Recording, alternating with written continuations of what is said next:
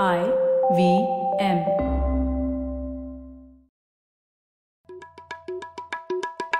भाई हम हिंदुस्तानियों को बतियाना बड़ा पसंद है। बंगाली में अड्डा उड़िया में खोटी कन्नड़ा में हरटे और हिंदी में पुलियाबाजी। इस कला के लिए हमारी हर भाषा में एक शब्द है। तो प्रणय और मैं तो अक्सर मिलकर पुलियाबाजी करते ही रहते हैं। हमने सोचा कि आपको भी इसमें शामिल कर लिया जाए। तो आइए प्रणय और सौरभ के साथ करते हैं पुलियाबाजी। तो अब पचास एपिसोड पार हैं और इस बार तो प्रणय हमारे शो को सपोर्ट कर रहे हैं कैमली अरे ये कैमली क्या है सौरभ? अब देखो अंग्रेज़ी हम तुम लोगों की मातृभाषा तो है नहीं। और अंग्रेज़ लोगों का एक अलग तरीका होता है ना बोलने का बोलने का स्टाइल भी वर्ड्स की चॉइस भी। जैसे वो लोग कभी मीटिंग प्रीपोन नहीं करते हैं रीशेड्यूल ही करते हैं या रीस्केड्यूल हाँ और स्केड्यूल भी यूके और यूएस में अलग अलग ढंग से बोलते हैं। पर ये ख्याल क्यों आया आपको? अब मैं सोच रहा था कि काफ़ी लोग हैं, खासकर जो विदेश काम करने जा रहे हो या घूमने ही जा रहे हो या यहाँ से यूएस यूके में बहुत कॉल्स उनके रहते हो तो उनको अगर कोई अंग्रेज़ी बोलने वाला, अंग्रेज़ ट्यूटर ही मिल जाए तो उनके लिए कितना आसान हो जाए, नहीं? हम्म अरे यही तो कैमली करती है C A M B L Y phone पर इंस्टॉल करो और एक इंग्लिश ट्यूटर जिसकी मातृभाषा इंग्लिश हो, उससे इंग्लिश की प्रैक्टिस करो। ये तो बहुत बढ़िया। मेरे को रिसेंटली एक नर्स मिली थी जो आईएलटीएस के लिए प्रिपेयर कर रही थी। उसको एकदम ऐसी ऐप चाहिए थी। ओ तो सबसे बढ़िया बात इसमें ये भी है कि 24/7 दिन रात कभी भी बात करिए अपने ट्यूटर से। और अगर आप कूपन कोड पुलियाबाजी यूज़ करेंगे तो आपको उनके वेबसाइट पर उनके क्वार्टरली प्लान पे 32 प्रतिशत डिस्काउंट भी मिलेगा। क्या बात है। तो अगर आप या आपका कोई जान पहचान में फिरंगी स्टाइल इंग्लिश सीखना चाहता है तो कैमली इंस्टॉल कीजिए। और पुलियाबाजी लिसनर होने के नाते 32 परसेंट डिस्काउंट अलग। बढ़िया। हेलो सौरभ कैसे हैं आप? बढ़िया प्रणय तुम बताओ। सौरभ आज किस पे पुलियाबाजी की जाए? इस बार एक हमारे श्रोता हैं कनाडा में उनकी रिक्वेस्ट है कि भाई कुछ एनर्जी पे भी हमारे को पुलियाबाजी करनी चाहिए। वो कहते हैं कनाडा में बहुत बड़ा टॉपिक है रिन्यूएबल एनर्जी वगैरह को लेके भारत में भी क्या ये सब बातें आजकल चल रही हैं? और वो पुलियाबाजी से भारत की पॉलिसीज़ और भारत में क्या चल रहा है ये जानना चाहते हैं। पर मैंने सोचा इन जनरल ये तो अच्छा टॉपिक है। हम सब एनर्जी तो बहुत ही इंपॉर्टेंट टॉपिक है जो सब जिसमें हम सब इंटरेस्टेड हैं। हाँ। तो आज एनर्जी पे डिस्कस करेंगे। बिल्कुल, ये तो बहुत बढ़िया टॉपिक और ये मेरा भी एक पसंदीदा विषय है। तो इसके ऊपर चर्चा करने के लिए हमारे पास एक परफेक्ट गेस्ट है। हमारे साथ है सिद्धार्थ सिंह, वो एक क्लाइमेट चेंज और एनर्जी पॉलिसी रिसर्चर है। पिछले आठ दस सालों से इन विषयों पर काम कर रहे हैं और हालिया उनकी एक किताब भी आई थी the great smog of India तो हम लोग लिंक करेंगे अपने शो नोट्स में। तो सिद्धार्थ, स्वागत है आपका। धन्यवाद। मुझे आज खुशी भी है और डर भी लग रहा है क्योंकि ये मेरा पहला हिंदी पॉडकास्ट है। मैं आंध्र प्रदेश में पला बड़ा हूँ तो मेरी हिंदी थोड़ी रस्टी है बट होपफुली मैं आपके साथ अच्छी तरह डिस्कशन कर पाऊँ। बिल्कुल। अरे आप दिल्ली वाले लड़के हो सर क्या बात कर ठीक है। तो सबसे पहले तो एकदम शुरू से शुरुआत करते हैं हम हमेशा। और हम लोग भारत को डिस्कस करने से पहले थोड़ा वैश्विक परिवेश क्या है ग्लोबल ट्रेंड्स उसके बारे में थोड़ा बात करते हैं। तो सबसे पहले तो मैं यही पूछना चाहता हूँ सिद्धार्थ कि ये ऊर्जा संसाधन जो है एनर्जी रिसोर्सेस इनके बारे में कई दशकों से अटकलें लगाई जा रही थी कि कुछ ही वर्षों में खत्म हो जाएँगे और ये पीक ऑयल वाली थियोरी भी थी। तो ये सब क्यों बार बार फेल होती है? और क्यों ऐसे लोग कहते हैं कि बस अब खत्म ही होने वाला है, कोयला खत्म होने वाला है, पेट्रोल खत्म होने वाला है वगैरह वगैरह? हाँ जी, इसके भी काफ़ी यू नो लंबा इतिहास है। मैं जल्दी से उसके बारे में बात करता हूँ। फिर हम अभी के जो क्या हो रहा है उसके बारे में भी बात करेंगे। ये देखिए, कोयला, तेल, गैस वगैरह, ये प्रकृति में करीबन 6 से 50 करोड़ साल पहले बनना शुरू हुआ, ठीक है? तो अब 2019 में हम पहुँच गए हैं, जो अब थोड़ी एनालिसिस होती है। उस एनालिसिस वो बताती है कि जितना अभी उपलब्ध संसाधन है अभी, और जैसे हम इस्तेमाल कर रहे हैं तो गैस करीबन 50 साल और चलेगा, कोयला करीबन 100 साल और चलेगा और यू नो इवन तेल भी करीबन पचास साठ साल चलेगा फिर खत्म हो जाएगा। ये मतलब कई स्टडीज़ ऐसे बोलती हैं ठीक है? ये 1950 में एक वैज्ञानिक थे एम किंग हुबर्ट तो इन्होंने कहा था कि एक पीक ऑयल होता है कॉन्सेप्ट पीक ऑयल में क्या होता है कि जो गैस और तेल का उत्पादन होता है ये बढ़ता जाएगा फिर धीरे धीरे खत्म होने लगेगा तो वो घटना शुरू हो जाएगा और फिर वो संसाधन मतलब खत्म हो जाएगा बिल्कुल इवेंचुअली मगर यू नो ये उस समय उन्हें लगा था कि करीबन 30-40 वर्षों में ऐसा हो जाएगा। मगर ये बात उन्होंने बोली थी करीबन 60-70 साल पहले। अच्छा। तो अभी भी है और अभी भी हमें लगता है कि अगले 50 साल या 100 साल भी चल सकता है। हम्म। तो इसका मतलब ये कहना है कि जो संसाधन है हमारे जो हम जानते हैं कितना है उसके हिसाब से कैलकुलेशन करें तो लगता है कि 50 साल है या 100 साल है। बट एक्चुअली जो रिज़र्व होते हैं जो हमने अच्छी तरह कैलकुलेट भी नहीं किया है अगर उनको पूरा धरती में जितना भी है उसे उसे एस्टिमेट किया जाए तो मे बी 500 साल हज़ार साल भी चल जाए ठीक है? तो एक तो ये बात हुई। दूसरी बात यह है कि पहले हम एक जमाने में लकड़ी इस्तेमाल किया करते थे। कोयले से पहले तेल से पहले लकड़ी इस्तेमाल किया करते थे। सभी लोग लकड़ी इस्तेमाल किया करते थे। मगर हम ल, लकड़ी से कोयला इसलिए इस्तेमाल नहीं करने लगे क्योंकि लकड़ी खत्म हो गई। हाँ। लकड़ी तो अभी भी है। हम्म, मगर हम इसलिए गए क्योंकि हमें कुछ अच्छा मिल गया उससे बेहतर मिल गया। तो अब यही चीज़ है कि पीक ऑयल की जगह शायद पीक डिमांड हो जाए। पीक डिमांड यानी हम कोयला से इसलिए दूरी मतलब हम रखना शुरू करें क्योंकि हमें कुछ और ऐसा मिल गया है जो उससे भी सस्ता हो उससे भी अच्छा हो और शायद वही हो रहा है। तो प्रणय लेकिन इसमें ये जो थियोरिटिकल बेसिस है वो तो काफ़ी ठीक है जो ऐसा लोग सोचते हैं क्योंकि ये जितने भी आई मीन कोयला तेल वगैरह है ये बनने में तो करोड़ों साल लगे और हम इनको यूज़ कर रहे हैं कुछ पचास सौ साल में। हम्म, तो जितने हम जब यूज़ करते हैं तो उस दौरान नया तो बन नहीं रहा है। हम्म, हम जो यूज़ कर रहे हैं वो बन चुका है और जितना धरती में तेल है वो फिक्स्ड है। ये थियोरिटिकली तो ठीक बात है ना। हम्म। नहीं पर जैसे और जो सिस्टम है एक्सट्रैक्ट करने के वो और किफायती होते चले जाते हैं ना? तो जैसे कीमत बढ़ती वो ठीक है पर मैं कह रहा हूँ कि अब यहाँ पे ये गलती हो सकती है किसी ने की हुई कि एक्चुअल जो अवेलेबल तेल है शायद वो पचास नहीं पाँच सौ साल का हो जैसा बोला गया। है। हम्म हम्म। लेकिन कुछ तो होगा ऐसा मैक्सिमम लेकिन हो सकता है कि वो प्रैक्टिकली उसका कोई मायने नहीं है। अब लोग ऐसा सोचते हैं क्योंकि हम लोग 200 साल 250 साल से कोल यूज़ कर रहे हैं या 300 साल से। हम्म। अ, बहुत सारा। तो लोगों को लगता होगा अब 300 साल में तो शायद खत्म होने वाला होगा लेकिन शायद ऐसा नहीं है। शायद हो सकता है धरती में हज़ार साल से ज़्यादा का कोल है पड़ा हुआ और और वो तो इस बात पे भी जैसा सिद्धार्थ ने कहा डिपेंड करता है ना कि हम यूज़ कितना कर रहे हैं। अब पहले सब चीज़ें कोयले पे चलती थी अब थोड़ी चलती। हम्म। तो तो अब ये क्या है? पीक डिमांड हिंदुस्तान के कॉन्टेक्स्ट में तो लेकिन कोयला ही चल रहा है राइट बाकी जगहों पे तो तेल और ये सब आ गया है लेकिन हिंदुस्तान में तो अभी भी कोयला ही ज़्यादा है। हिंदुस्तान में बिल्कुल सही कहा आपने, कोयला ही ज़्यादा है, मगर वो भी शायद धीरे धीरे अब कम होता जा रहा है। इसका कारण है कि हम यू नो रिन्यूएबल्स या सूर्य, पवन वगैरह से हम भी हम यू नो इलेक्ट्रिसिटी बना पा रहे हैं। इसके बारे में हम और डिटेल्स में बाद में बात करेंगे, मगर अभी के लिए हम शायद ये एक्सेप्ट कर सकते हैं कि मे बी कोयले से बेहतर और चीज़ें हैं, वो भी सस्ती हो रही हैं और उसकी तरफ़ हमें बढ़ना भी चाहिए और बढ़ भी रहे हैं ऑलरेडी अच्छा। ठीक है तो अब अ, हम लोग आ जाते हैं ये बात करने के लिए कि आज के स्रोत किस तरह हैं। तो अ, जो अलग अलग ऊर्जा स्रोत हैं मार्केट में वैश्विक स्तर पर उनमें पिछले सालों में बहुत ज़्यादा बदलाव आए हैं। जो आप बोल रहे थे कि परमाणु सौर ये सब दूसरे भी मीन्स हैं। तो इनके बारे में थोड़ा बताइए कि हम लोग आज की डेट में किस स्थिति में हैं इन सब मामलों में? इस बदलाव के कई कारण हैं जैसे कि नई टेक्नोलॉजी आ रही है मार्केट में इसके ऊपर क्लाइमेट चेंज का डर है तो उसके कारण जो नीतियाँ हैं वो नीतियाँ बदल रही हैं तो इसके कारण ये सारे जो आ, मार्केट होते हैं ऊर्जा के ये सब धीरे धीरे बदलना शुरू हुआ है ठीक है? इस बदलाव में चाइना का एक बड़ी भूमिका रही है। तो चलिए पहले देखते हैं कोयले के मार्केट में क्या चल रहा है आजकल। तो चाइना में इवन यूरोप में, जो एयर पोल्यूशन या वायु प्रदूषण के कारण जो नीतियाँ बनी हैं, उस नीतियों के अंदर कोयले से दूरी रखी जा रही है। तो उसके कारण कोयले का इस्तेमाल पिछले पाँच सालों में बहुत कम हो गया है चीन में, ठीक है? दूसरी बात, चाइना के अलावा कई और देश हैं जो कोयला इस्तेमाल कम करने लगे हैं, वो क्लाइमेट चेंज के कारण। मतलब एक तो होता है लोकल जो वायु प्रदूषण एक होता है ग्लोबल क्लाइमेट चेंज मतलब पूरी दुनिया में जो यू नो टेम्परेचर्स बढ़ रहे हैं हाँ, ठीक है? हम्म। तो उन दोनों कारणों से ये कम इस्तेमाल किया जा रहा है।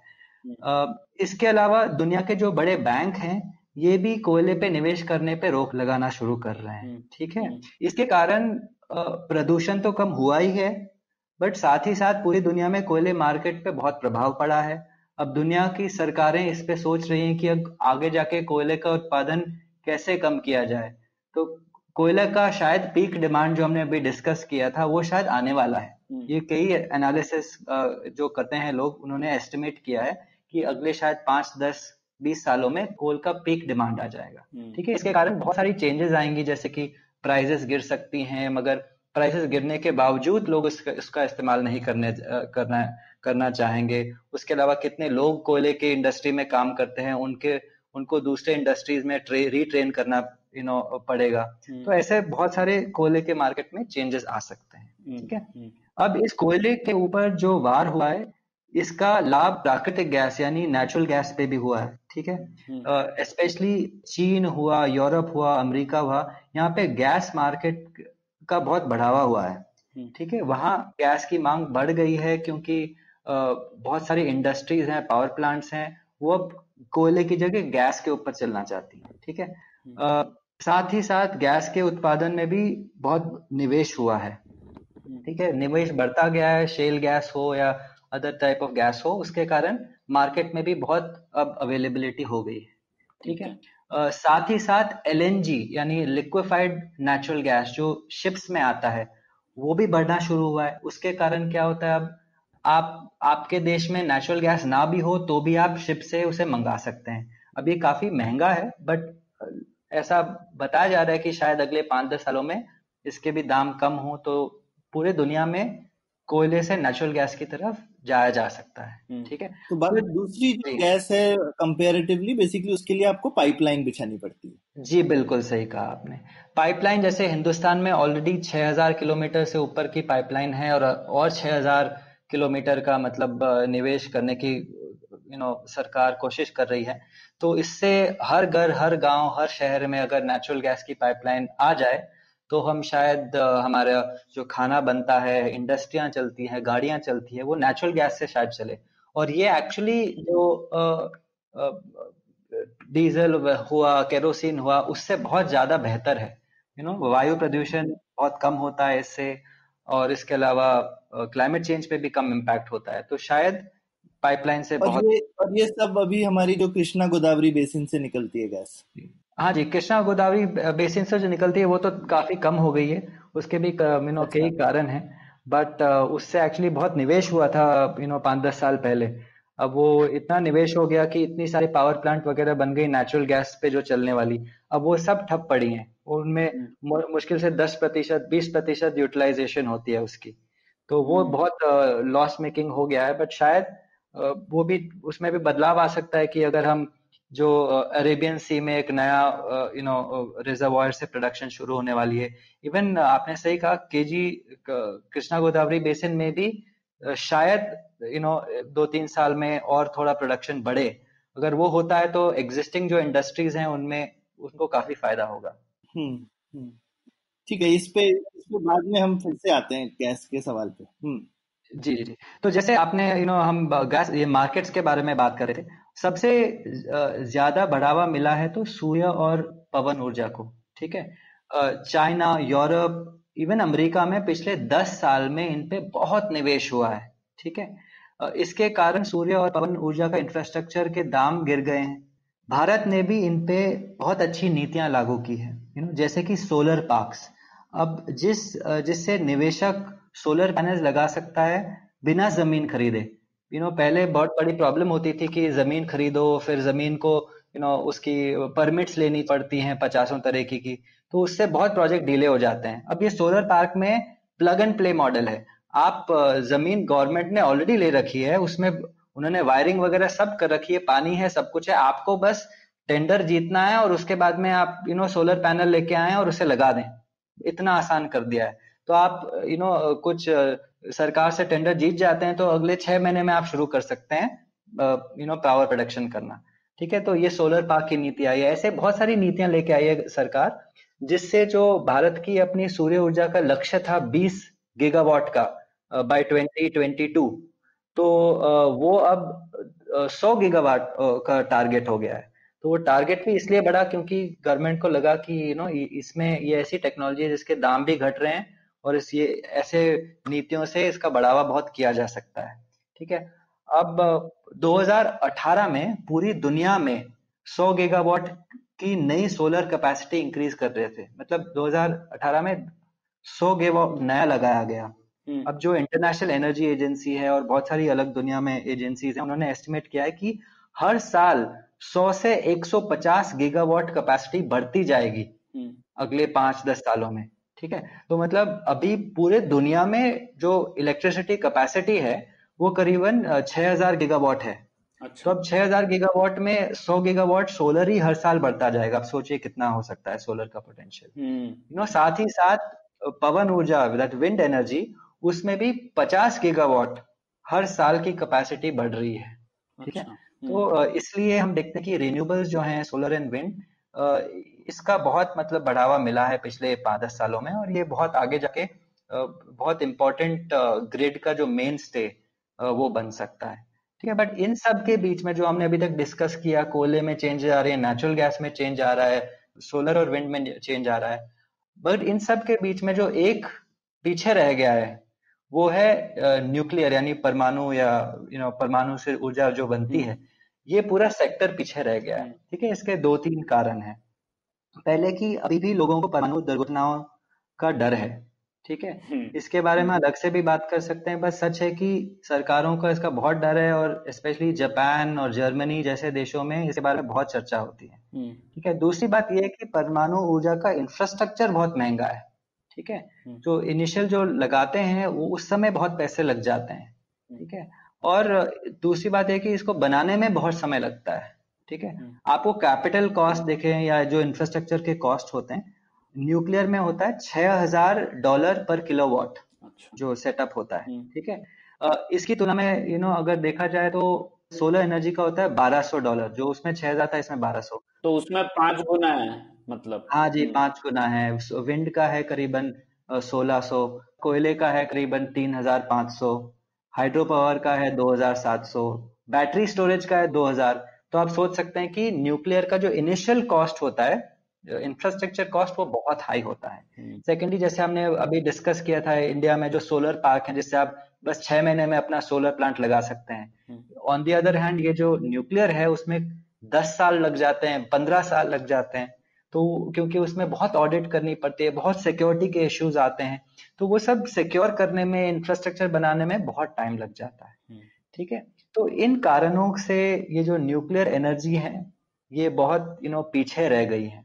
बट नंदलेस हमें एक बात याद रखनी चाहिए कि ये जो न्यूक्लियर एनर्जी है ये अगर पूरे लाइफ टाइम कॉस्ट को देखा जाए तो ये उतनी ज़्यादा महँगी नहीं है। ठीक है? हम्म। जैसे lifetime cost for nuclear energy होता है करीबन 100 डॉलर पर मेगावाट आर ठीक है? कोयले का भी you know dollar per megawatt hour है। सूर्य का है करीबन 125 पवन का है 80 हम्म। तो मतलब ये करीबन 100 के आसपास सभी एनर्जी सोर्सेज हैं। तो ऐसा नहीं है कि nuclear you know life time में बहुत महँगा पड़ेगा ये बट उस समय जब लगाते हैं उस समय महँगा पड़ जाता है। तो इसके कारण ये न्यूक्लियर एक ऐसी चीज़ है जो पीछे रह गई है। लेकिन, और न्यूक्लियर शायद इन सब में, लेकिन सबसे कहना चाहिए क्लीन मतलब क्लाइमेट चेंज के परस्पेक्टिव से अगर देखा जाए तो सबसे क्लीन एनर्जी है शायद। जी, बिल्कुल स्पेशली क्योंकि इसकी जो वॉल्यूम ऑफ़ एनर्जी चाहिए होती है जो इलेक्ट्रिसिटी जिस वॉल्यूम में चाहिए होती है, वो न्यूक्लियर ही प्रोवाइड कर सकता है। हाँ सोलर और विंड का भी बहुत बड़ा रोल है। वो जितना हम मतलब उसका मैक्सिमम उसका यूटिलाइज कर सके, हमें करना चाहिए। बट उसके बावजूद भी न्यूक्लियर का रोल रहेगा। अभी वो उसके बारे में थोड़ी देर में डिस्कस करेंगे बट जो मेन इश्यू है, जो फ्लक्चुएशन होता है सोलर और विंड का, ये न्यूक्लियर बहुत अच्छी तरह से उसे कॉम्प्लीमेंट कर सकता है। और एक और चीज़ थी, सिद्धार्थ हालिया एक हम लोगों ने जो आपने भी कहा कि शेल गैस इसका बहुत बड़ी चर्चा में था और अमेरिका में भी काफ़ी कुछ हो रहा था। पर इस शेल गैस और ये फ्रैकिंग की कहानी थोड़ी फीकी सी नहीं रही है पिछले कुछ सालों में? क्यों ऐसा क्यों क्यों यूएस ने रिप्लेस नहीं कर लिया मिडल ईस्ट के ऑयल को शेल गैस की वजह से जी पहले इससे पहले हम एक बार थोड़ा समझ लेते हैं ये शेल होता क्या है हम्म। ठीक है तो एक जमाने में जो तेल प्रोडक्शन बस कन्वेंशनल तरीकों से होता था आप अगर इसके बारे में थोड़ा सोचें तो ऐसा है कि एक नारियल है नारियल का पानी निकालना है तो हमने स्ट्रॉ डाल दिया और उसे खींचने लगे ठीक है हम्म। वैसे तेल बनता था एक वो अभी भी वैसे ही बनता है मगर इसके अलावा पिछले 10 15 20 सालों से शेल का रेवोल्यूशन आया है। तो इसमें क्या होता है? शेल के पत्थर होते हैं उसके बीच में से या रेत के बीच में से एक तरीका निकाला है जहाँ से जो छोटे छोटे गैप होते हैं उसके अंदर से भी तेल निकाला जा सकता है। तो इस टेक्नोलॉजी को फ्रैकिंग कहते हैं हम्म। ठीक है? नाउ ये जो शेल रेवोल्यूशन है ये बस अमेरिका में सफल हुआ। हम्म। सारे देशों में नहीं हुआ। अमेरिका में एक्चुअली काफ़ी सफल हुआ। ये सही नहीं है कि यू नो थोड़ा फीका पड़, फीका पड़ा है क्योंकि दुनिया में बहुत एक्सपेक्टेशन थे बट जो यूएस में जो अमेरिका में जो रोल था उसने बहुत अच्छी तरह से निभाया है। हम्म। ठीक है? वहाँ पे करीबन 35 प्रतिशत तेल निकलता है आज बस शेल से। ठीक है? ये शेल ही है इसके कारण से अमेरिका अब तेल को एक्सपोर्ट भी करने लगा है। हम्म। ठीक है? एक जमाने में सबसे बड़ा इंपोर्टर हुआ करता था अभी एक्सपोर्ट भी करने लगा है। बहुत सारे देशों में मगर ये फैकिंग टेक्नोलॉजी कोशिश बहुत करी, मगर सफल नहीं रहा, ठीक है? इसके भी काफ़ी कारण है। पहले तो कि ये टेक्नोलॉजी काफ़ी जटिल है कॉम्प्लेक्स टेक्नोलॉजी है ये, ठीक है? इसकी जो एक्सपर्टीज है, वो दूसरे देशों के पास नहीं है। तो जब भी यू नो फ्रैकिंग या शेल ऑयल को निकालने की कोशिश की जाती है तो दूसरे कंट्रीज़ को अमेरिकन एक्सपर्ट्स को बुलाना पड़ता है, ठीक है? दूसरी बात यह है कि अमेरिका में जो प्लॉट होता है जो जो लैंड ज़मीन होती है जिसके नीचे ये शेल पत्थर है वो प्लॉट लोगों का होता है। मतलब जो इंडिविजुअल होता है वो उसे ओन करता है। हम्म। ठीक है? बाकी सारे देशों में इंक्लूडिंग भारत में सरकार कर, की करती है। क्योंकि अगर आपको ऑयल मिल जाता है धरती के नीचे तो वो धरती ऑटोमेटिकली गवर्नमेंट की हो जाती है वो रिसोर्स जो वो गवर्नमेंट का हो जाता है वो गवर्नमेंट हम्म। ही निकाल पाता है हाँ, ये प्रॉपर्टी राइट्स का मामला है जी हाँ। जी बिल्कुल और अमेरिका एक ही अकेला देश है जहाँ पे जो इंसान है जो फैमिली है वो उसकी ज़मीन होती है तो अब क्या है ना वो छोटे छोटे जो फ्रैकिंग की कंपनियाँ हैं जो बहुत छोटे छोटे यूनिट्स लेके आते हैं जो एक ट्रक के पीछे यू नो इतना छोटा होता है कॉम्पैक्ट होता है बिल्कुल ट्रक के पीछे आ जाता है उसे ले आते हैं और वो जैसे हम इंडिया में बोरवेल वाले घूमते रहते हैं। जी बस बिल्कुल सही कहा आपने बिल्कुल वैसी टेक्नोलॉजी है। तो उससे उन्होंने यू नो बहुत जगह मतलब हज़ारों जगह पूरे अमेरिका में उन्होंने शेल निकालना शुरू किया ठीक है? बट ये ऐसा मॉडल दूसरे देशों में नहीं चल सकता। आप सोच भी नहीं सकते कि कोई ऑयल कंपनी आएगी ट्रक में आपके घर के पास में और वो यू नो तेल निकाल के चली गई। और वो भी छोटे टाइम के लिए ज़्यादा टाइम के लिए नहीं होता जैसे जो कन्वेंशनल फ़ील्ड होते थे, वो तो 20 30 50 साल भी चलते हैं। ये तो मतलब छह महीने में भी निकाल के जा सकते हैं मतलब दो तीन साल में भी तो इसका ज़्यादा टाइम फ्रेम लंबा नहीं होता है। ठीक है? तो इसके ऊपर और एक अमेरिका की एडवांटेज है कि उनके पास पाइपलाइन इंफ्रास्ट्रक्चर बहुत अच्छा है। तो उन्होंने अगर यू नो ऑयल निकाला शेल या गैस निकाला तो सीधे पाइपलाइन में डाल दिया और वो बेच दिया। अब हिंदुस्तान में और बाकी देशों में इतने पाइपलाइन नेटवर्क ऐसा नहीं है। उसके कारण दूसरे देशों में शेल ज़रूर फेल हुआ है। बट अमेरिका में नहीं हुआ। और एक बात है एक्चुअली जो मैं भूल गया था मगर बहुत इंपॉर्टेंट बात है जो अभी आजकल तेल का जो दाम चल रहा है करीबन साठ डॉलर है हम्म, है ना? हम्म। ये एक्चुअली बहुत कम है शेल के लिए। शेल के लिए आपको बहुत हाई रेट चाहिए होता है। अमेरिका में साठ में चल जाता है क्योंकि उनका बहुत बड़ा नेटवर्क है बहुत बड़ी इंडस्ट्रियाँ हैं बट जो नए कंट्रीज़ को अगर इस टेक्नोलॉजी में इन्वेस्ट करना है तो उनको यू नो मे बी अस्सी मे बी नब्बे मे बी सौ डॉलर का रेट चाहिए ताकि वो जो निवेश हो सके वो प्रॉफिटेबल हो। ये तो आपने बड़ी ज़बरदस्त चीज़ बोली लेकिन कि कैसे प्रॉपर्टी राइट्स जो है उससे ऑयल प्रोडक्शन पे कितना ज़बरदस्त इम्पैक्ट है ये मज़ा आ गया सुन ठीक है तो अब आपने बताया सिद्धार्थ की कैसे जर्मनी में अलग तरीके से देख रहा जा रहा था न्यूक्लियर को। तो उसी के ऊपर थोड़ा मुझे चर्चा करनी थी कि जैसे जर्मनी और फ्रांस है, दोनों पड़ोसी देश है, पर उन्होंने काफ़ी अलग अलग तरीके अपनाए अपनी ऊर्जा जरूरतों के लिए। जर्मनी ने रिन्यूएबल स्रोत का सहारा लिया है और अब रूस पे भी निर्भरता बढ़ी है उनकी, वो पाइप्स पाइपलाइन की वजह से, जबकि फ्रांस ने न्यूक्लियर ऊर्जा का सहारा लिया है। तो इन दोनों बदलाव पर आपकी क्या राय है और ऐसा क्यों डिफरेंसेस आए हैं पॉलिसी में? ये बहुत अच्छा सवाल है और स्पेशली क्योंकि मैं जर्मनी में करीबन डेढ़ दो साल रह के आया और जो इसी मुद्दे पे मैंने थोड़ी जाँच पड़ताल की है। तो बेसिकली इसका बहुत अगेन इसकी जो इतिहास है बहुत सालों इन से पहले से शुरू होता है। सबसे लेटेस्ट जो इनका एक्शन हुआ था वो 2011 के बाद में हुआ है।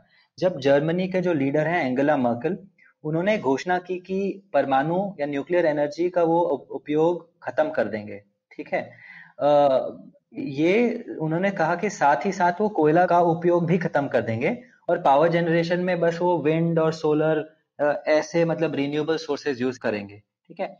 इस नीति को उन्होंने एनर्जी वेंडे नाम दिया है। एनर्जी वेंडे का मतलब है ऊर्जा का बदलाव ठीक है? वो बदलाव चाहते हैं अपने हम्म। ऊर्जा के सेक्टर में ठीक है? ना ये जो घोषणा हुई थी स्पेशली जो न्यूक्लियर के बारे में, ये वो जापान में जो फुकुशिमा की दुर्घटना है, उसके बाद हुई थी, ठीक है?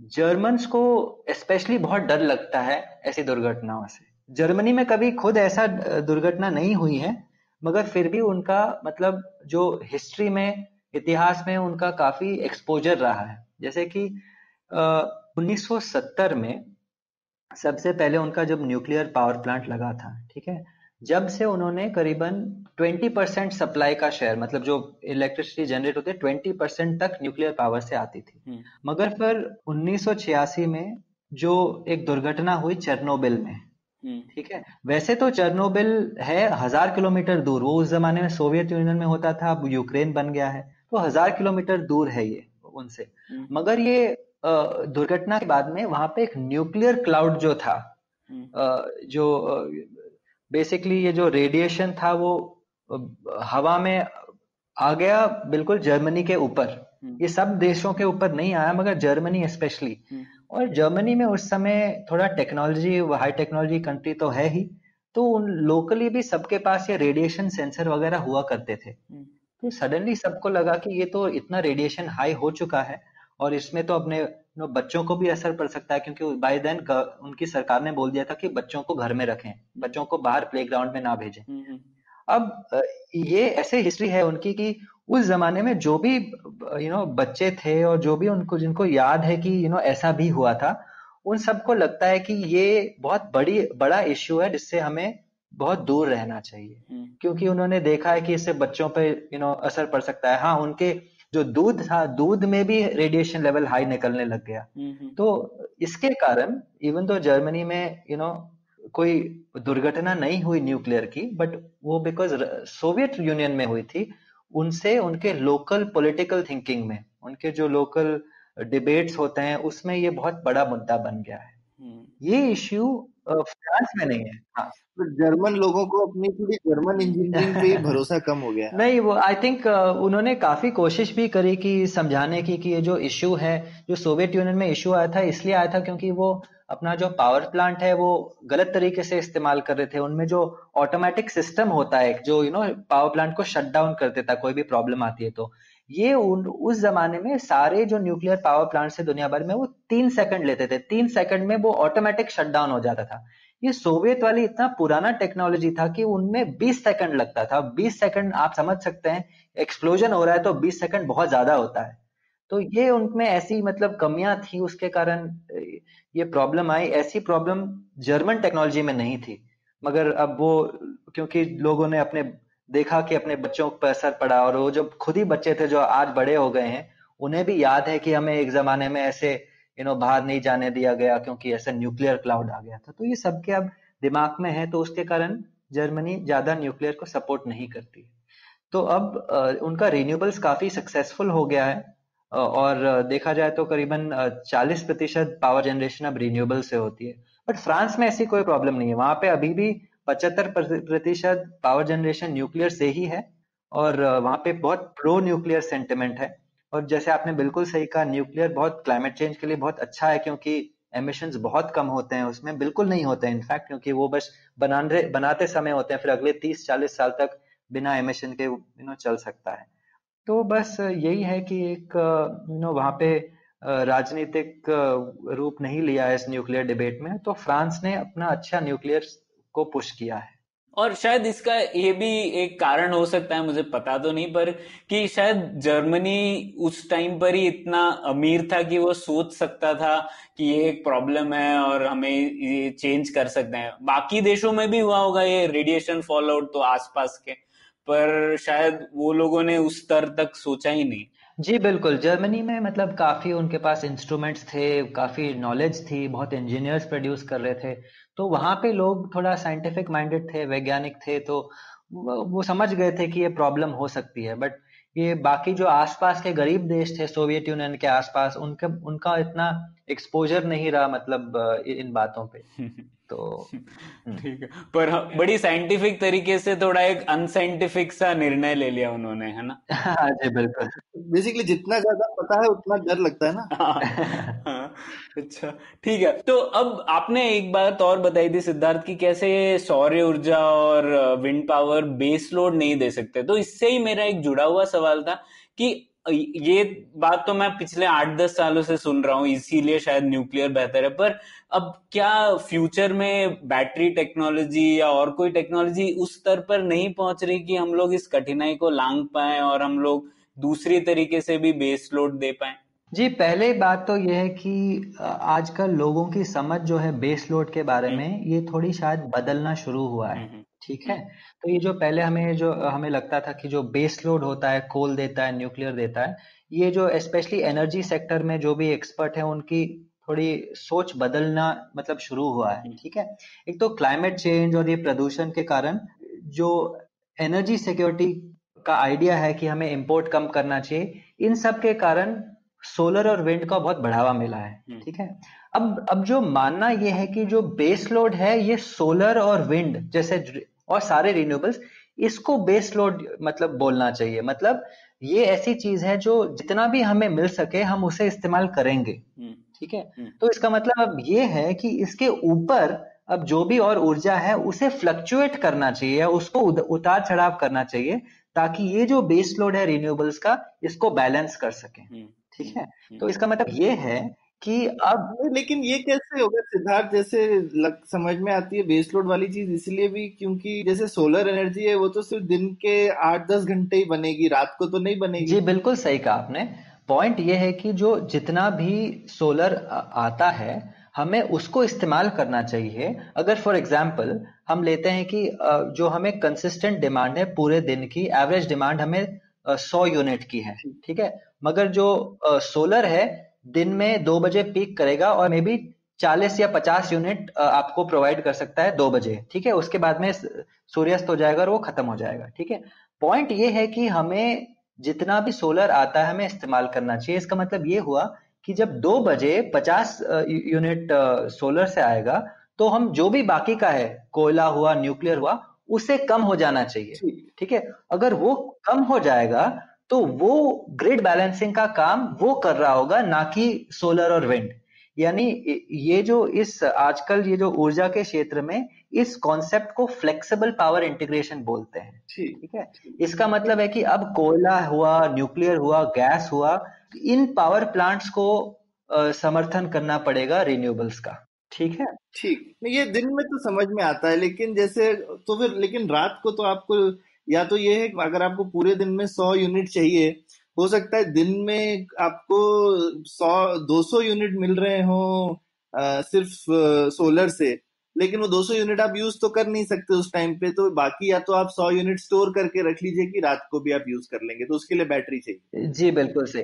ये जो आपने जो बोला ये बिल्कुल सही है मगर ये अभी तक ऐसा मतलब सिचुएशन आया नहीं है क्योंकि अभी तक जो भी सोलर और विंड है वो जितना मैक्सिमम डिमांड है उससे थोड़ा कम है। अच्छा। मगर ये जो प्रॉब्लम है ये आना शुरू होगा अब क्योंकि अब हमने सोलर और विंड इतना बढ़ावा दिया है कि अब उसका जो परसेंटेज है इतना बढ़ रहा है कि शायद अगले थोड़े सालों में ऐसा सिचुएशन हो दिन में जैसे आपने कहा दो बजे हमें ज़रूरत से ज़्यादा एनर्जी मिल रही है तो उस उस ऊर्जा को हमें लेटर कभी यू नो रात के समय में इस्तेमाल करना पड़ेगा। तो उस समय एनर्जी स्टोरेज यानी ऊर्जा का भंडार कह सकते हैं शायद हिंदी में, इसके पता नहीं हिंदी का शब्द क्या है बट जो एनर्जी स्टोरेज है, उसका रोल उस समय पे आएगा। जैसे ये बैटरी है बैटरी भी एक किस्म का भंडार है। बैटरी भी एक किस्म का एनर्जी स्टोरेज है। बट बैटरी अकेला नहीं है, ठीक है? बैटरी के अलावा जैसे हिंदुस्तान में ऑलरेडी पंप स्टोरेज यूज़ किया जाता है। पंप स्टोरेज क्या होता है?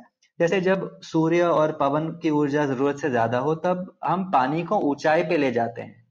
ठीक है? फिर रात में वही पानी के बहने से बिजली वापस पैदा कर देते हैं। तो इसे पंप स्टोरेज बोलते हैं। ठीक है?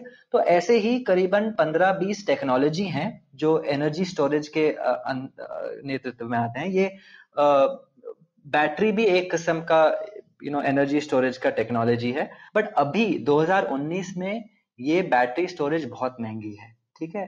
तो और इसका बैटरी और भी अलग इसके यूज़ होते हैं, जैसे इलेक्ट्रिक कार में जा सकता है और ये फोन्स में भी जाते हैं। तो शायद बैटरी स्टोरेज ग्रिड लेवल पे ना इस्तेमाल हो। मे बी यू नो घर पे रख सकते हैं, थोड़ा बहुत पावर कट चले जाए उसके लिए। बट जो ग्रिड लेवल पे जो एनर्जी स्टोरेज चाहिए, उसके लिए हमें नए उपाय सोचने पड़ेंगे। जैसे ये पंप स्टोरेज हुआ, वैसे ही और टेक्नोलॉजीज़ हैं, उनके बारे में थोड़ा सोचना पड़ेगा। ठीक है।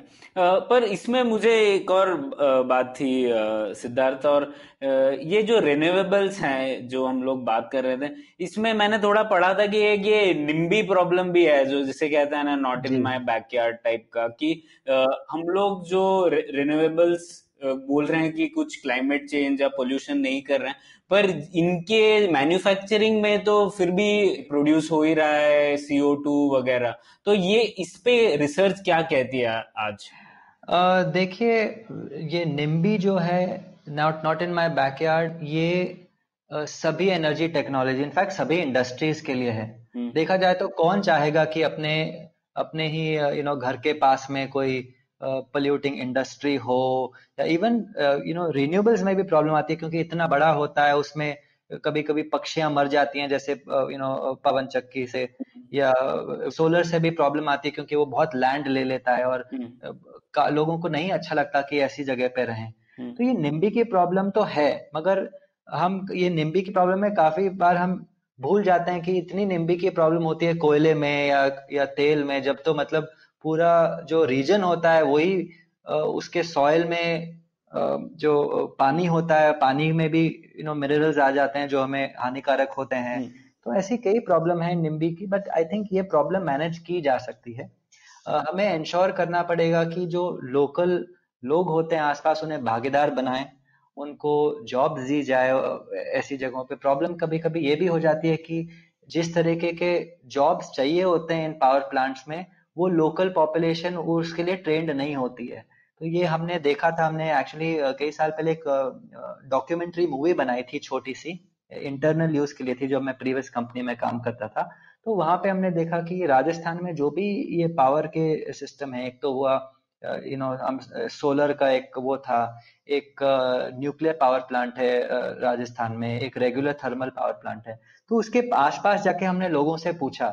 एक तो लोगों का सबसे बड़ा ये कंप्लेन था कि इन्होंने यहाँ पे प्लांट बना लिया बट इसमें जो भी पावर जो जनरेट होता है वो सीधा शहर चले जाती है, वो सीधे जयपुर चली जाती है। तो हम जो आसपास रहते हैं, हमें तो मिला ही नहीं है। ठीक है? सेकेंडली वो बोलते हैं, ना, हमें जॉब मिला, हमें तो पाँच लोगों को ले लिया, वहाँ पे सिक्योरिटी गार्ड का जॉब दे दिया बट हमें तो अंदर भी काम करना है बट वो अंदर काम नहीं करने देते क्योंकि वो इलेक्ट्रिकल इंजीनियर नहीं है। तो ऐसी प्रॉब्लम्स है, मगर आई थिंक ये प्रॉब्लम सब सॉल्व की जा सकती हैं। दुनिया में बहुत एक अच्छे एग्जाम्पल्स भी हैं, जैसे जर्मनी में ये जो म्यूनिसिपल कॉरपोरेशन होते हैं या विलेज जो पंचायत टाइप होता है, उन्हें भी भागीदार बनाया जाता है, उन्हें भी शेयर दिए जाते हैं ताकि वो भी थोड़े प्रॉफिट कर सकें इससे। हम्म। नहीं सिद्धार्थ मेरा पॉइंट थोड़ा अलग था। मेरा समझना ऐसा था कि कुछ लोग कह रहे हैं कि रिन्यूएबल से आप जिस जगह पर एनर्जी प्रोड्यूस कर रहे हैं उसमें तो शायद आप पोल्यूशन ना कर, नहीं करेंगे। पर इसका मतलब ये नहीं है कि पूरी सप्लाई चेन में पोल्यूशन कम हो गया है क्योंकि आप सोलर पैनल्स बना रहे हैं। सोलर पैनल्स बनाने के लिए भी आपको एनर्जी यूज़ करनी पड़ेगी।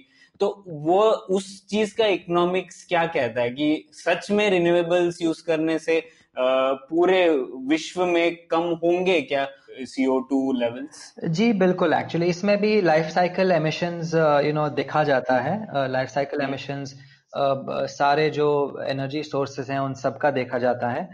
इसमें ये निकल के आता है कि एक्चुअली न्यूक्लियर एनर्जी जो है उसके life time CO two emission सबसे कम होते हैं। अच्छा। ठीक है। इनफैक्ट uh, ये थोड़ा लोगों के लिए सरप्राइजिंग भी होता है बट सोलर और विंड में सीओ टू एमिशन ज़्यादा होते हैं क्योंकि उसके लिए बहुत मैन्युफैक्चरिंग चाहिए होती है। वही। क्योंकि हम्म। कोयले से भी ज़्यादा होती है क्या इन दोनों की? नहीं नहीं नहीं कोयले से ज़्यादा नहीं कोयला सबसे ज़्यादा है। अच्छा। तो आप कैसे भी देखा जाए तो कोयले में सबसे ज़्यादा यू नो एमिशन होते हैं। नेचुरल हम्म। गैस में होते हैं। विंड और सोलर बाकी सबसे बहुत अच्छा है हम्म। मगर न्यूक्लियर से ज़्यादा अच्छा नहीं है इन टर्म्स ऑफ़ एमिशन ठीक है? दूसरी बात ये भी है कि जो विंड और सोलर है उसमें हमें ऐसे मटेरियल्स की ज़रूरत होती है जो दीज uh, मिनरल्स जो ऐसी जगह पे पाए जाते हैं जहाँ पे ह्यूमन राइट्स अब्यूजेस बहुत होते हैं। जैसे नो कोबाल्ट है लिथियम है ऐसी चीज़ें जो you know for example Congo में या ऐसे गरीब देशों में है जहाँ पे चाइल्ड लेबर यूज़ किया जाता है। हम्म। तो छोटे बच्चे हुए यू नो गरीब लोग होते हैं, उनको मिस यूज़ किया जाता है, उसके, और वहाँ पे भी लोकल प्रॉब्लम्स होती है, जहाँ पे भी माइनिंग होती है। तो ऐसी प्रॉब्लम्स हैं बट अगर आप बस एमिशन यू नो देखते हैं तो तो देखा जाता है कि definitely wind and solar is not completely clean मगर एटलीस्ट कोयले से तो बहुत ही बेहतर है हम्म, हम्म। ठीक है तो अब क्लीन जब बात छिड़ी है तो हम लोग ये परमाणु ऊर्जा के ऊपर आते हैं तो इसको इतने नकारात्मक रूप से दिखाया जाता है लेकिन आप आपका मैंने आर्टिकल भी पढ़ा और कई कई रिसर्च भी हुई है कि कोयले और जल विद्युत प्लांट्स में एक्चुअली ज़्यादा मौतें हुई है परमाणु से प्लांट के कंपैरिजन में है ना? पर फिर भी उसे बहुत ही नकारात्मक रूप से देखा जाता है। ऐसा क्यों लगता है आपको? जी आई बिल्कुल सही कहा आपने। इसके बारे में थोड़े हम नंबर्स भी डिस्कस कर लेते हैं ठीक है? हम्म। तो जैसे हमने पहले अभी ये फुकुशिमा में जो 2011 में हुआ उसके बारे में हमने बात छेड़ी थी पहले जिससे हम्म। जर्मनी में भी थोड़ा मतलब जर्मनी क्या पूरे बहुत सारे देश हैं जहाँ पे असर पड़ा। जो लोकल राजनीति थी वहाँ पे उन्होंने यू नो डिस्कशन चली और बहुत देशों ने सोचा कि हम ये नए प्ला, पावर प्लांट्स नहीं बनाएँगे या यू नो इस nuclear power plant nuclear power program को ही बंद कर देंगे। तो ऐसे कई देशों ने सोचा। मगर आप जानते हैं कि ये इस दुर्घटना जिसने पूरे एनर्जी ऊर्जा के दुनिया को बदल दिया इस दुर्घटना में कितने लोग मरे? आंसर इज़ हाँ। शून्य ज़ीरो। ठीक है?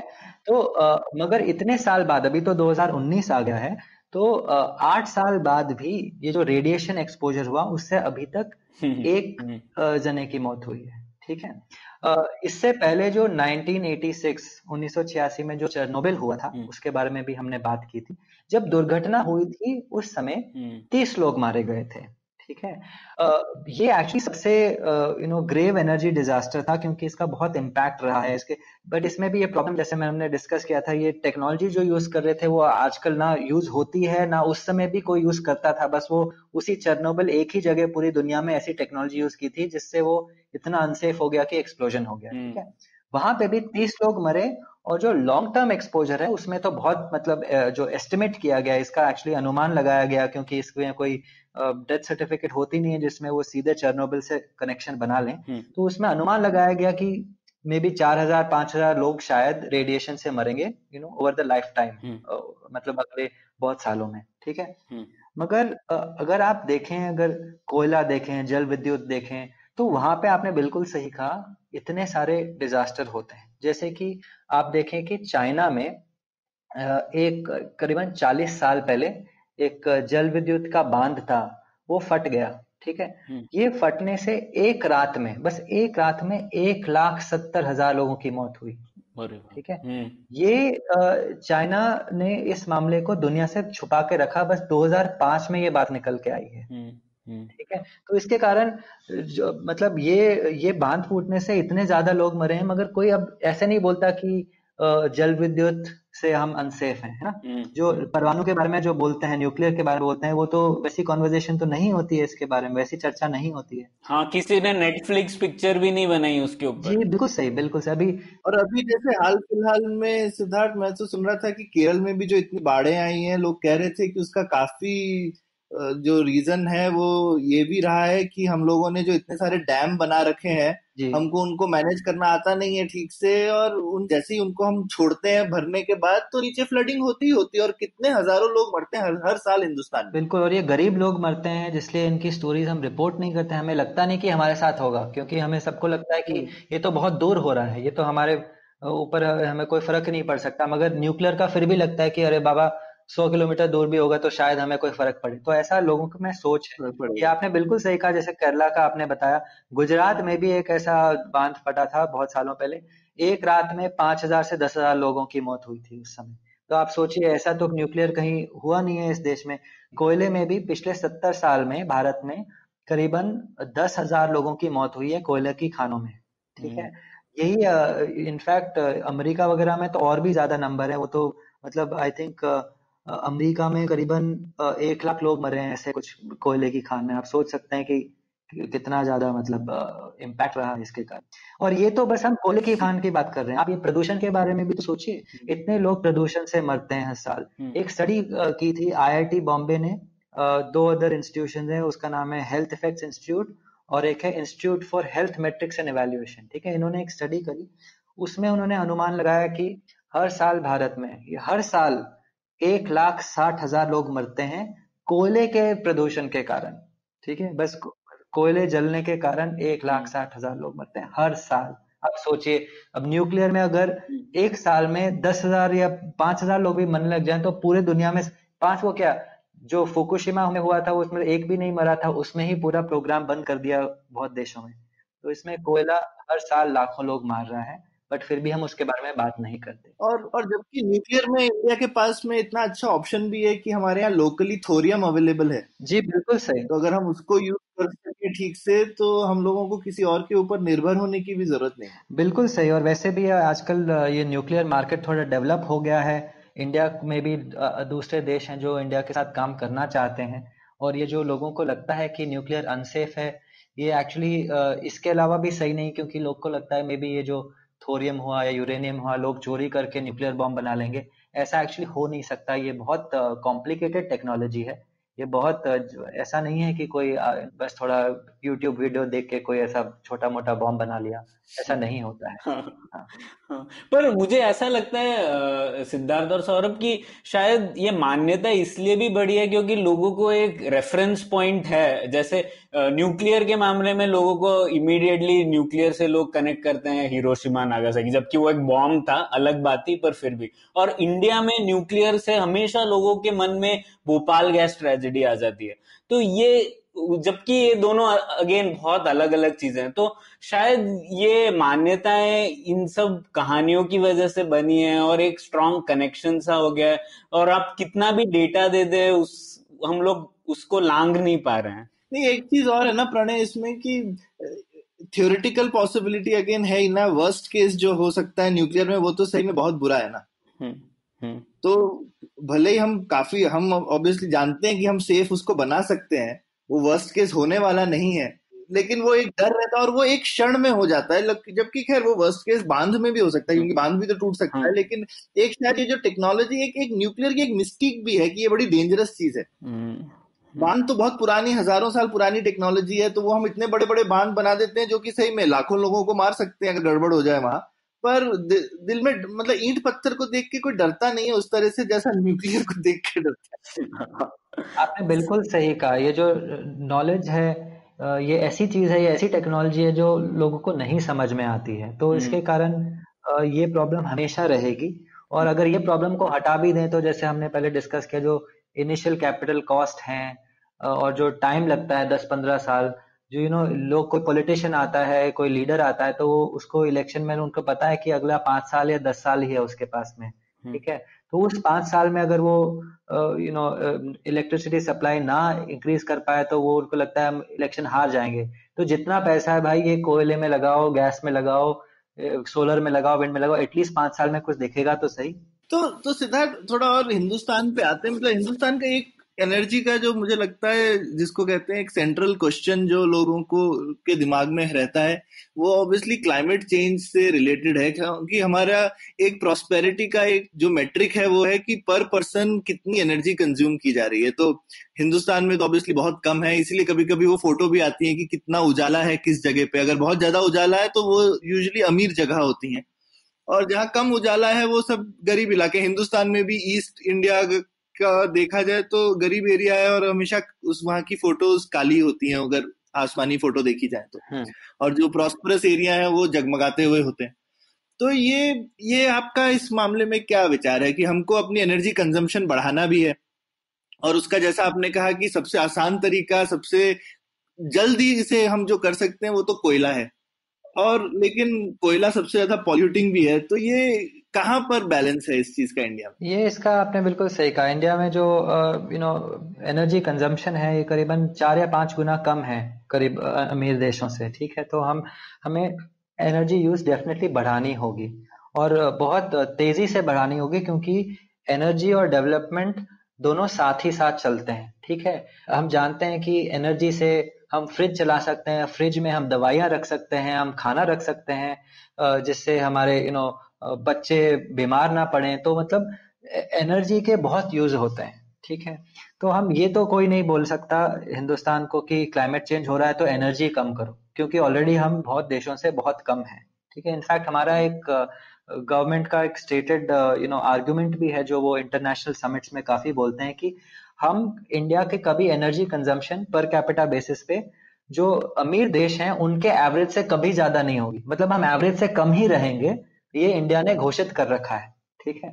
तो मतलब ये और ये ऐसी चीज़ है क्लाइमेट चेंज जो एमिशन यू नहीं है कि एक साल में चला गया मतलब जो ग्रीन हाउस गैसेज होती हैं या सीओ टू होता है वो एक साल में चला गया। वो ऐसी चीज़ है जो अगर सौ साल पहले मतलब एमिशन हुई थी तो वो आज भी है you know in the atmosphere तो बेसिकली uh, इंडिया को ये बढ़ाना होगा। मगर बढ़ाते समय हम कैसे इंश्योर करें कि हम प्रदूषण भी कम कर सकें और climate you know climate change को भी एड्रेस कर सकें। उसके लिए बहुत सारे यू नो चीज़ें हुई हैं, ठीक है? एक तो for example energy efficiency energy efficiency ऐसी चीज़ है जो मतलब ऊर्जा की जो बचत होती है, ये ऐसी चीज़ है जो लोग इसके बारे में बात नहीं करना चाहते। बात नहीं क्यों नहीं करना चाहते? क्योंकि ये इंटरेस्टिंग नहीं है। जैसे हमने अभी न्यूक्लियर के बारे में बात करी, वहाँ पे दुर्घटनाएँ होती हैं। हमने कोल के बारे में बात करी, उससे यू नो प्रदूषण होता है। एनर्जी एफिशिएंसी ऐसी चीज़ है जो बहुत काफ़ी बोरिंग है। इवन हमारे जो बाकी मेरे दोस्त कलीग होते हैं ऊर्जा के सेक्टर में, उनको कोई इंटरेस्ट नहीं है एनर्जी एफिशिएंसी मगर एनर्जी एफिशिएंसी की इतनी पोटेंशियल है, मैं आपको बताऊँगा तो आप सोचते रह जाएँगे। अभी जैसे एलईडी बल्ब हुए, हिंदुस्तान में करीबन पैंतीस करोड़ एलईडी बल्ब अभी तक दिए गए हैं, जो गवर्नमेंट की एक स्कीम है, उसमें सस्ते एलईडी बल्ब देते हैं। ये एलईडी बल्ब जो पुराने बल्ब हैं, उनको इन्होंने हटाया, ठीक है? इन एलईडी बल्ब से करीबन 10 गीगावाट की कैपेसिटी की ज़रूरत कम हुई है 10 गीगावाट 10 गीगावाट मतलब अगर एक एवरेज साइज़ का कोल फायर्ड पावर प्लांट बनाए तो हमने करीबन नब्बे या सौ कोल फायर्ड पावर प्लांट हमने कम किए हैं। ओनली बिकॉज़ ऑफ़ एलईडी इसका इक्वेलेंट पता है क्या हुआ? इसका इक्वेलेंट होता है कि हर साल अगर हम हम्म। पंद्रह लाख गाड़ियाँ हम एकदम चुटकी बजाएँ और वो कहीं गायब हो जाए। हम्म। वाह।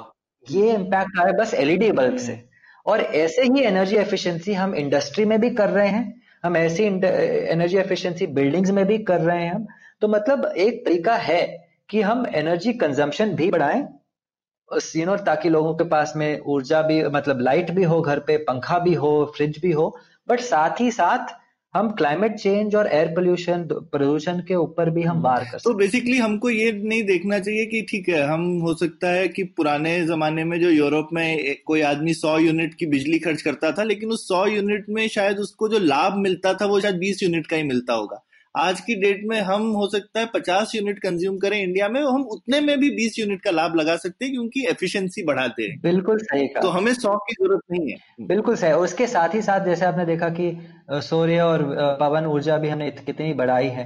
एक जमाने में बस तीन गीगावाट हुआ करती थी। इनफैक्ट एक जमाना क्या 2014 मतलब पाँच साल पहले तीन गीगावाट होती थी सोलर कैपेसिटी। अब ये तीन से हो गई है इकतीस, ठीक है? बस इतने सालों में। सिमिलरली अब विंड कैपेसिटी, पवन भी मतलब 35 गीगावाट्स हो गई है। एक जमाने में बस अभी थोड़े साल पहले ही 15-20 होती थी। तो ये साथ ही साथ क्लीन एनर्जी का भी बढ़ावा हो रहा है। साथ ही साथ एनर्जी एफिशिएंसी भी चल रही है। और अब ये होप है, अभी न्यूक्लियर में भी गवर्नमेंट ने बोला है कि न्यूक्लियर एनर्जी पे भी बढ़ावा दिया जाएगा। आई होप ये सक्सेसफुल रहे। यूजली काफ़ी प्रॉब्लम्स आ जाती हैं, मगर आई होप सक्सेसफुल रहे।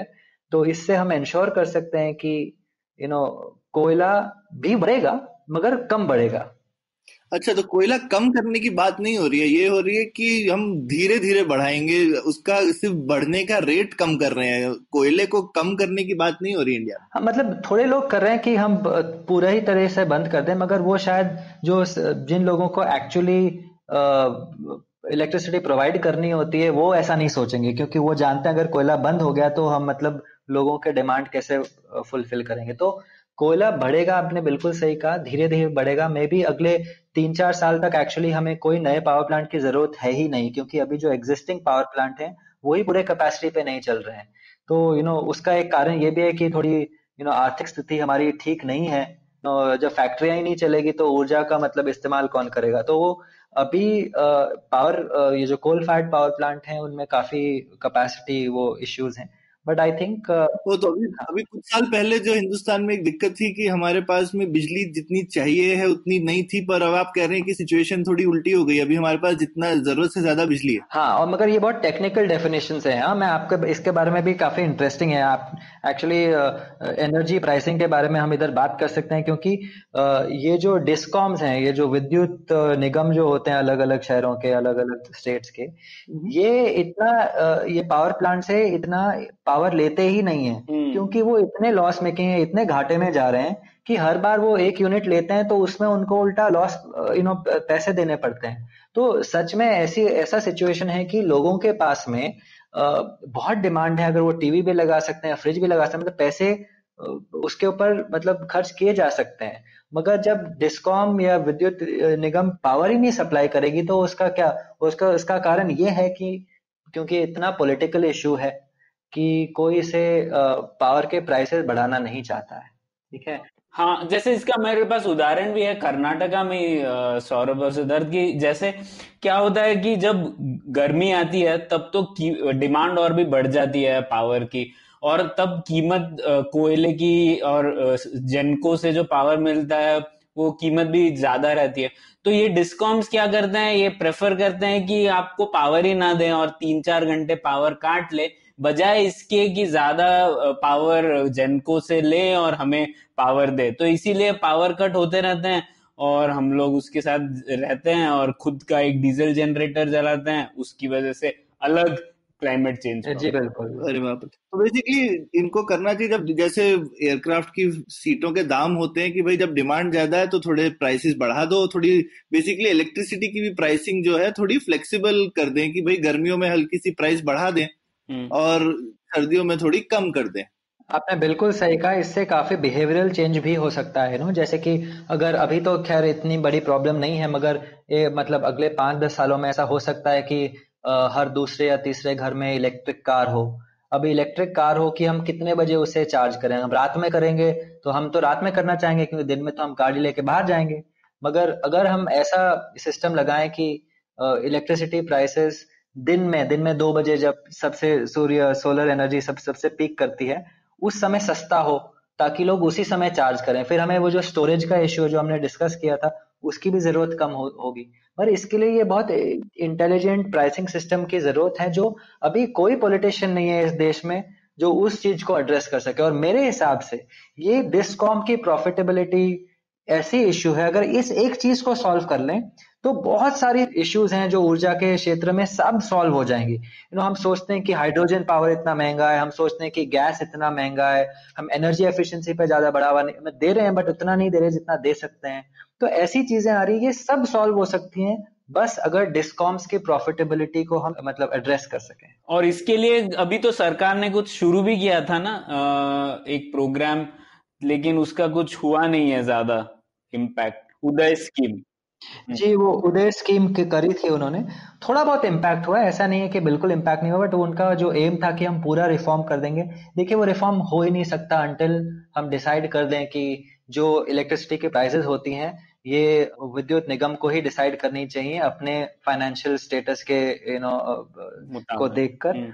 मगर हाँ जी जब तक वो ना होगा मतलब रिफॉर्म कैसे आएगा? हाँ। तो हम बस ये फिर छोटे मोटे जो टेक्निकल लॉसेस होते हैं ये थेफ्ट होता है चोरी होती है बिजली की उन चीज़ों को हम थोड़ा एड्रेस कर सकते हैं बट वो तो चार पाँच प्रतिशत है ना वो प्रॉब्लम मेन हम्म। मतलब जो मेन इश्यू है प्राइसिंग का वो तो बिल्कुल सॉल्व नहीं हो रहा है। हाँ और फ्री पावर एग्रीकल्चर के लिए वो भी एक बड़ा मुद्दा है जो कि थोड़ा सेंसिटिव भी है उसे जब तक नहीं टच करेंगे तब तक। और वो ऐसी इशू है उसका तो आप और एक पॉडकास्ट बना सकते हैं क्योंकि उतना मुफ़्त बिजली दी जाती है इतना पानी निकाल रखा है वो यू नो पंप कर लेते हैं पानी हम्म। तो ग्राउंड वाटर लेवल्स इतने नीचे जा चुके हैं हम इतने बड़ा यू नो पा, पानी की क्राइसिस आने वाली है इस देश में हम्म। तो तो ये बहुत बड़ी प्रॉब्लम है और वहाँ पे वहाँ पे ना प्रणय और मतलब क्योंकि मैंने एक दो फार्म्स में देखा भी है जैसे जैसे पानी नीचे जाता जा रहा है तो फिर आपको और बड़ी बड़ी मोटर लगानी पड़ती है और बिजली का खर्चा और बढ़ता जाता है पानी निकालने के लिए ये बड़ा खर्चा कहाँ पे? फ्री में है ना? हाँ, हाँ बिल्कुल कंजम्पशन बढ़ता होगा बट खर्चा देश का हाँ, है खर्चा खर्चा। ठीक है तो अब वापस हम लोग सप्लाई साइड पे चले जाते हैं और जो हम लोग डिस्कस कर रहे थे न्यूक्लियर पावर प्लांट की या कोयले की ये काफ़ी चीज़ें जो ऊर्जा स्रोत है ये हम लोग आयात ही करते हैं सब इंपोर्ट होता है। पर एक मैंने आर्टिकल पढ़ा था सिद्धार्थ आपका कि आपने लिखा था कि आयात करते हैं तो ऐसा ज़रूरी नहीं है कि हम लोग अगर एनर्जी सिक्योर बनना चाहते हैं तो इसका मतलब ये नहीं है कि आयात को शून्य ही करना पड़ेगा। तो क्यों आपने ऐसा कहा? क्योंकि अक्सर लोग ये कहते हैं, जब तक हम लोग पूरी चीज़ इंपोर्ट ज़ीरो नहीं करेंगे, हम लोग सेल्फ सफिशिएंट नहीं बन सकते। जी। आपको क्या लगता है? जी आपने सही कहा। ये जो सेल्फ सफिशिएंसी है इसका मतलब एनर्जी सिक्योरिटी नहीं होता। एनर्जी सिक्योरिटी मतलब सेल्फ सफिशिएंसी नहीं होता। हम्म। तो फिर एनर्जी सिक्योरिटी होता क्या है? तो इसके एटलीस्ट दो तीन मतलब कैरेक्टरिस्टिक्स हैं ठीक है? पहले ये जो ऊर्जा है उसे इतना सस्ता होना चाहिए कि जिसको इस्तेमाल करना हो वो कर पाए ठीक है? उसे बोलते हैं एनर्जी सिक्योरिटी दूसरी बात जो सप्लाई है उसमें कोई बाधा ना हो कि जो ऊर्जा है उसकी सप्लाई चेन जो होती है वो बिल्कुल ना टूटे और वो चलती जाए हाँ जब जितना चाहिए उतना मिल जाए बस हम्म। जी बस बिल्कुल सही हम्म। तीसरी बात अगर फिर भी कोई संकट आ जाए यू नो फिर भी सप्लाई चेन में कोई टूट जाए कोई प्रॉब्लम आ जाए तो सिस्टम ऐसा होना चाहिए कि वापस जल्दी से यू नो ऊर्जा की सप्लाई वापस आ जाए लाइन पे हम्म। मतलब जो रेजिलियंस जिसे बोलते हैं कि एक बार कुछ प्रॉब्लम आ जाए तो वापस सप्लाई इंस्टेंटली वापस आना शुरू कर जाए। तो ये दो तीन कैरेक्टरिस्टिक्स होती हैं ठीक है? ये सेल्फ सफिशिएंसी ज़रूरी नहीं कि सेल्फ सफिशिएंसी से ही ये तीन चीज़ें ठीक इनफैक्ट ऐसा भी हो सकता है कि आपके देश में जितना आपको ऊर्जा चाहिए वो है मगर वो इतनी महँगी है कि आधे लोग इस्तेमाल नहीं कर पा रहे तो उसका मतलब एनर्जी सिक्योरिटी नहीं हुई हम्म। ठीक है? तो अब हमें देखना है कि हमने इस एनर्जी सिक्योरिटी के लिए हमने क्या क्या किया है ताकि हम यू नो इंश्योर कर सकें कि कि लोग जितना एनर्जी चाहें जितना ऊर्जा चाहें जिस रेट पे वो अफोर्ड कर सकें उस रेट पे उन्हें मिले हम्म। ठीक है एक तो यू नो जैसे हमारा जो तेल है वो एक दो देशों से अगर आता तो बहुत प्रॉब्लम हो जाती हम्म। ठीक है संकट आ जाती क्योंकि एक दो देश में अगर कोई वॉर हो जाए कुछ आतंकवादी हमला हो जाए तो ऐसा ना हो कि हमारे पास तेल आना बंद हो जाए ठीक है? इस, इसके लिए हमने इतने सारे देशों से तेल लेना खरीदना शुरू किया है कि अगर एक दो देश उसमें बीच में कोई कोई संकट भी आ जाती है, फिर भी हमें तेल आता रहेगा, ठीक है? दूसरी बात यह है कि हमने स्ट्रेटेजिक पेट्रोलियम रिज़र्व यानी एस ये बनाया ये मतलब ये ज़मीन में ऐसे बड़े बड़े टैंक होते हैं जिसमें हम तेल भर देते हैं क्रूड ऑयल ठीक है? तो इस तेल को हम इतने हमने ये स्ट्रेटेजिक पेट्रोलियम रिज़र्व बनाए कि अगले अगर कुछ मतलब तेल आता नहीं है, फिर भी अगले आठ, दस दिन तक हमें कोई फ़र्क नहीं पड़ेगा। इतना सारा तेल है उसके अंदर, ठीक है? इसके अलावा जो कंपनियाँ हैं, जो प्राइवेट कंपनी है you know Hindustan Petroleum, Indian Oil वगैरह, इनके पास भी रिज़र्व रहता है, ठीक है? इनके पास टोटल अगर देखा जाए देश में तो करीबन 40 दिन तक कोई बाधा नहीं आ सकती, अगर कोई सप्लाई डिस्ट्रप्शन हो भी जाए। तो आप टोटल मिला लीजिए इसका और उसका एसपीआर और प्राइवेट रिज़र्व तो मतलब पचास दिन तक ऑलमोस्ट दो महीने तक कोई प्रॉब्लम ही नहीं होगी ठीक है हम्म। इसके अलावा इवन ग्लोबल लेवल पे हमने ऐसी चीज़ें कर रखी है एक इंटरनेशनल एनर्जी एजेंसी है और उसके मतलब जो भी देश जुड़े हुए हैं उसके साथ में एक वो रूल बना के रखे हैं कि उन सबके पास नब्बे दिन का रिज़र्व है ताकि अगर कुछ इश्यू भी आता है तो तीन महीने तक पूरे दुनिया का अगर ऑयल ट्रेड ठप हो जाए तीन महीने उस फिर भी कोई इन देशों को फ़र्क नहीं पड़ेगा। हम्म। ठीक है?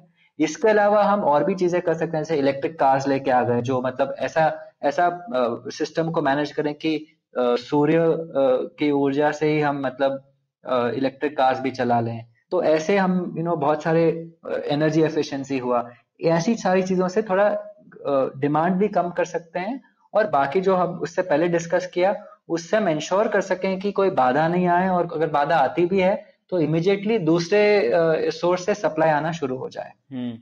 नहीं, ये तो बहुत अच्छी बात कही सिद्धार्थ आपने। मतलब अगर हम लोग हमारे सोर्सेज डाइवर्सिफाइड रखेंगे और जो बाकी चीज़ें आपने बोली वो करेंगे तो ये डरने की ज़रूरत नहीं है कि हम एनर्जी सिक्योर ही नहीं है और आयात को ज़ीरो ही करना है सिक्योर बनने के लिए। और मतलब ये तो थोड़े बीस, पच्चीस साल पुरानी सोच हो गई है कि आयात जब तक शून्य नहीं होंगे हमारा बेड़ागर कभी भी हो सकता है।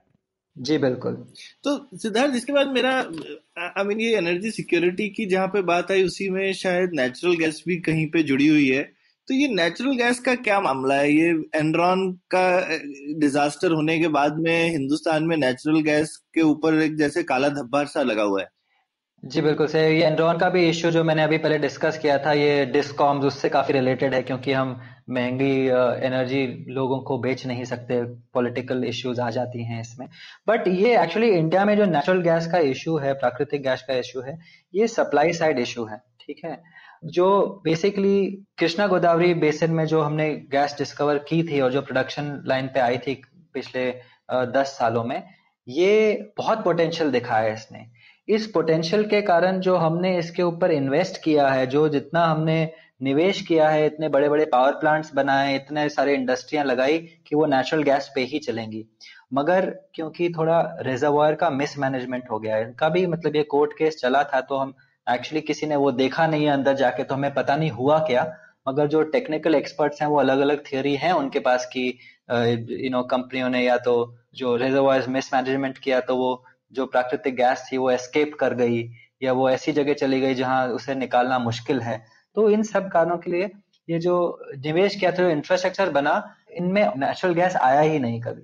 तो अभी जो काफ़ी ये प्लांट्स हैं, बिल्कुल टेन परसेंट पंद्रह परसेंट कैपेसिटी पे चल रहे हैं, कहीं तो चल ही नहीं रहे, बिल्कुल बंद कर दिया उन्हें। तो ये बहुत बड़ी प्रॉब्लम आ गई है। ये प्रॉब्लम सॉल्व हो भी सकती है अगर हम अगले पाँच दस साल में और नेचुरल गैस हम पाइपलाइन में डाल सकें। या तो ये लोकल प्रोडक्शन हो या एलएनजी से हो, मगर एलएनजी का इशू है कि अभी अभी बहुत महँगा है। मे बी पाँच दस साल में सस्ता हो जाए मगर अभी इतना महँगा है कि मेनी uh, इंडस्ट्रीज़ वो मतलब अफोर्ड नहीं कर सकती लेकिन एक ये एक ऐसी चीज़ है जहाँ पे हिंदुस्तान एक इतना बड़ा बायर होके शायद प्राइसेस पे ही फ़र्क कर सकता है। मतलब इसमें मैंने एक अच्छी चीज़ पढ़ी थी एक बार कि काफ़ी बार हिंदुस्तान को चाहिए था कि भाई हम पाइपलाइन बिछा दें क्योंकि पाइपलाइन की गैस सस्ती होती है।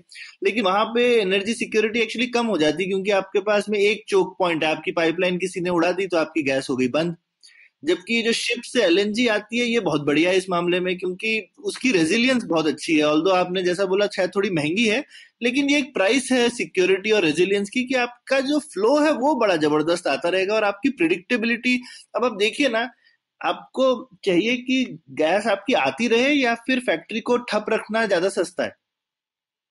फैक्ट्री को ठप रखने की भी तो एक कॉस्ट है ना। बिल्कुल उसकी जगह आप ये नहीं चाहेंगे कि एटलीस्ट एनर्जी भले ही महँगी है लेकिन रिलायबली आती रहे क्योंकि आप शिप जो है आप जो आज देख सकते हैं कि आज ओमान से आ जाए कल को सऊदी अरेबिया से आ जाए परसों हम चाइना से भी खरीद सकते हैं हमको क्या फ़र्क पड़ता है? वो बेचना बंद करेगा तो हम किसी तीसरी रशिया से खरीद सकते हैं। तो आप अलग अलग जगह से आपके सोर्स जो हैं वो बहुत डाइवर्सिफाई कर सकते हैं। आपने बिल्कुल सही कहा स्पेशली पाइपलाइन के बारे में हमने अभी तक जो भी हम ट्राई कर रहे थे इंटरनेशनली वो एक तो था टापी पाइपलाइन जो टर्कमेनिस्तान अफ़गानिस्तान पाकिस्तान से आती एक थी आईएसआई जो sorry IPI Iran Pakistan India pipeline problem ये है आपने बिल्कुल सही कहा अगर एक बॉम्ब ब्लास्ट कर दिया जाए तो मतलब परेशानी हो सकती है। वैसे तो इसके लिए भी इन्होंने काफ़ी आजकल मतलब सोच के रखा है। एक तो जहाँ पे भी कॉन्फ्लिक्ट जोन होता है वहाँ पे इसे अंडरग्राउंड करते हैं इन, इन पाइपलाइंस को और वो काफ़ी नीचे होता है तो उसे डैमेज करना मुश्किल होता है। दूसरी बात उन्होंने ऐसा सिस्टम बनाया कि अगर डैमेज हो भी जाए तो अगले एक दो दिन में कुछ आके रिप्लेस मतलब उसे कर सकते हैं।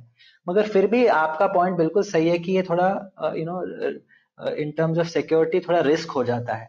मगर अगर ये इंटरनेशनल गैस ग्रिड बनाई जाए तो ये प्रॉब्लम भी सॉल्व हो सकती है। जैसे कि हमारे जो दूसरी तरफ़ है, बांग्लादेश की तरफ़ हुआ, म्यांमार की तरफ़ हुआ अगर वहाँ से हम पाइपलाइन लेके आते हैं चाइना से क्योंकि चाइना ने ऑलरेडी पाइपलाइन का एक बहुत बड़ा कॉन्ट्रैक्ट बनाया ताकि वो रशिया से सीधा लेके आते हैं नेचुरल गैस अगर यही चीज़ हम पाइपलाइन से थोड़ा बहुत इधर से हिंदुस्तान लेके आ जाए तो शायद ये प्रॉब्लम हमें ना फेस करनी पड़े। हम्म हम्म हम्म। बिल्कुल बिल्कुल। ठीक तो अभी आपको क्या लगता है हिंदुस्तान के लिए आपका क्या जिसको कहते हैं प्रोग्नोसिस है कि मतलब आगे हमारा एनर्जी फ्यूचर आपको कैसा होना चाहिए और कैसा होने वाला है?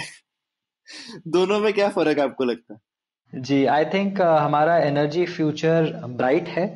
आई थिंक हमने काफ़ी uh, नीतियाँ ऐसी अपनाई हैं जो एक्चुअली जेनुअनली बहुत प्रोग्रेसिव हैं जिससे हम इंश्योर कर सके कि हम एनर्जी सिक्योर भी बन रहे हैं और साथ ही साथ सस्टेनेबल भी बन रहे हैं ताकि हमारी जो बहुत प्रदूषण से मतलब जो इम्पैक्ट होता है वो कम हो और क्लाइमेट चेंज इम्पैक्ट होता है वो भी कम हो।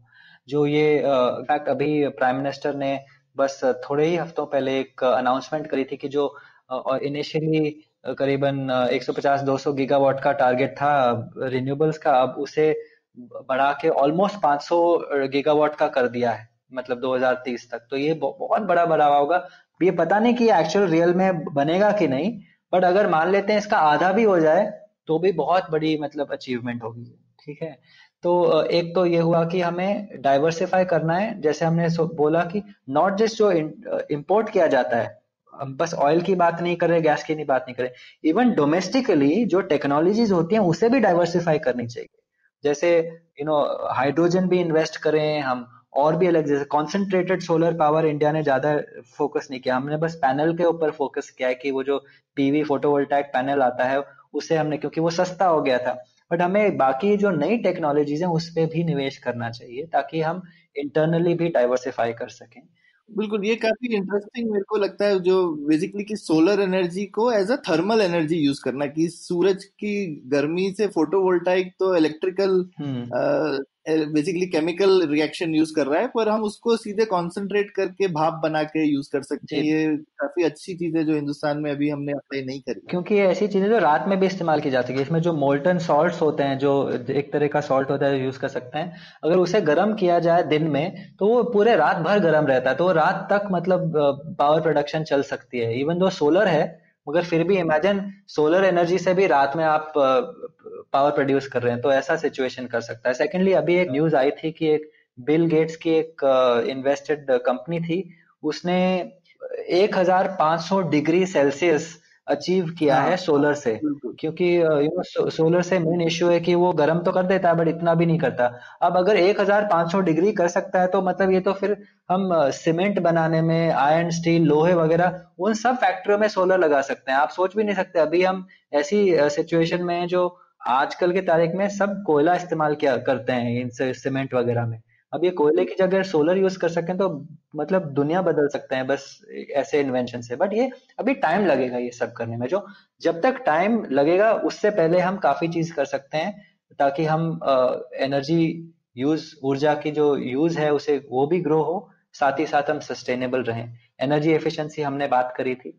अब ये आ, ऐसी चीज़ है जो buildings specially you know buildings करीबन 30 प्रतिशत ऊर्जा इस्तेमाल करती हैं, क्योंकि इसमें एसी भी आ गया, इसमें कभी हीटिंग भी आ जाता है, बहुत सारी इश्यूज़ होती हैं।